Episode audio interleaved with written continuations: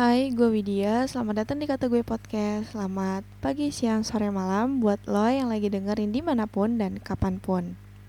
Di episode perdana ini gue mau ngebahas tentang catcalling.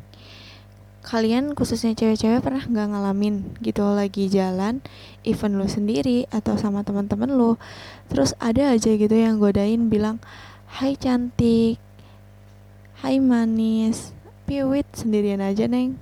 Pernah gak ngalamin hal itu? Kalau pernah, fix lo udah di catcalling. Iya, di catcalling. Ada yang tahu gak catcalling itu apa? Gue yakin sih sebagian dari kalian pasti belum ada yang tahu, ya kan? Soto banget ya gue.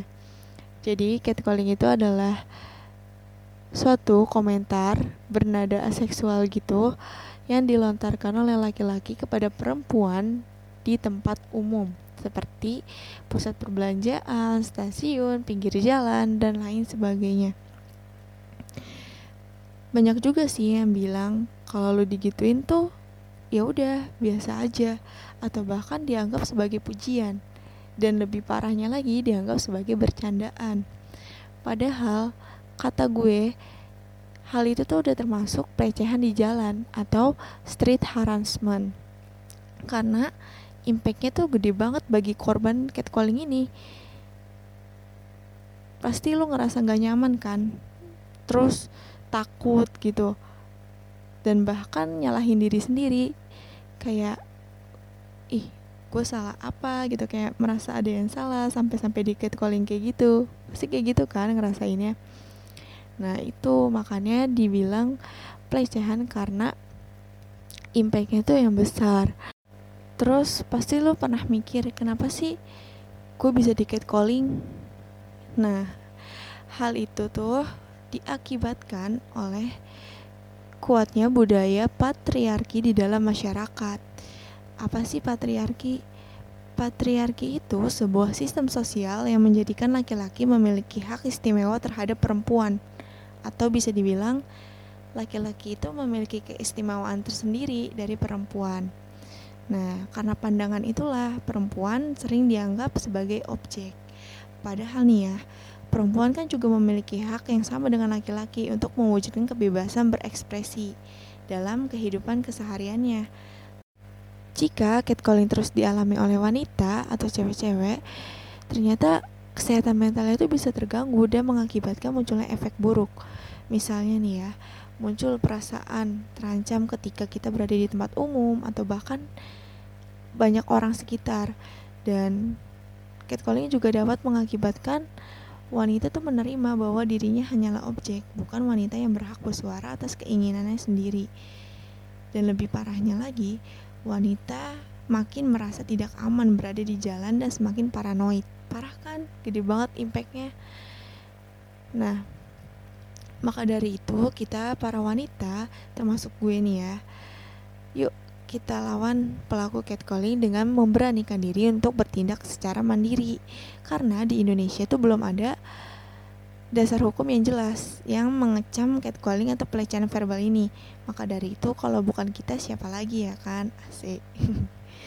Nah, gue punya nih tips and triknya buat menghindari catcalling. Ada dua nih tips and triknya. Yang pertama, menghindari catcalling sebelum terjadi, dan yang kedua, menghindari catcalling sesudah terjadi.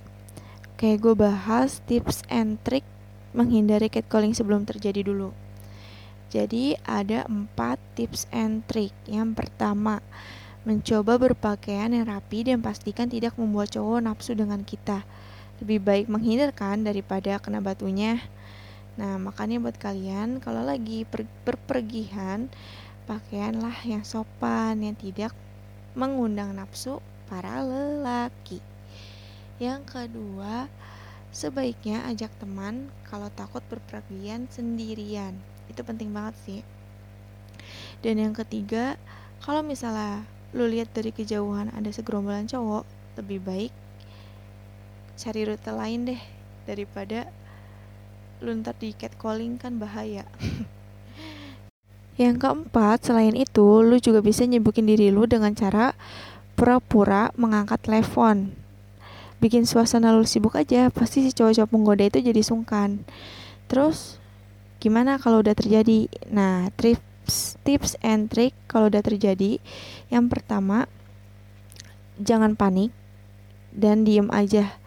Kalau lu merasa terganggu, buat raut wajah lu seperti orang judes. Tahu kan orang judes kayak gimana?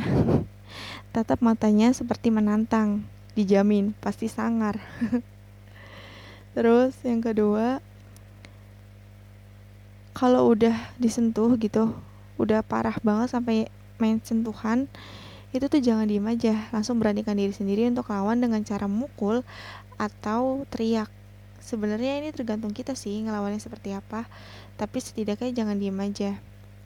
Bagaimanapun kita sebagai wanita lemah atas kejadian street harassment ini. Jadi, jangan diem aja jika merasa tidak nyaman, karena dapat memperburuk psikologis kita. Yuk, beraniin diri, jangan jadi cewek yang lemah, yang terus-menerus dijatuhkan oleh kaum cowok. Oke guys, sampai di sini pembahasan gue mengenai catcalling. Terima kasih buat kalian yang udah dengerin podcast perdana ini. Kalau kalian suka dengan penyampaian gue, ya dengerin aja deh selanjutnya. Oh ya, kalau ada saran dan topik atau mau cerita, bisa aja langsung email gua. Oke, sampai situ aja. Gua Widya pamit undur diri. See you in the next podcast, guys. Bye bye.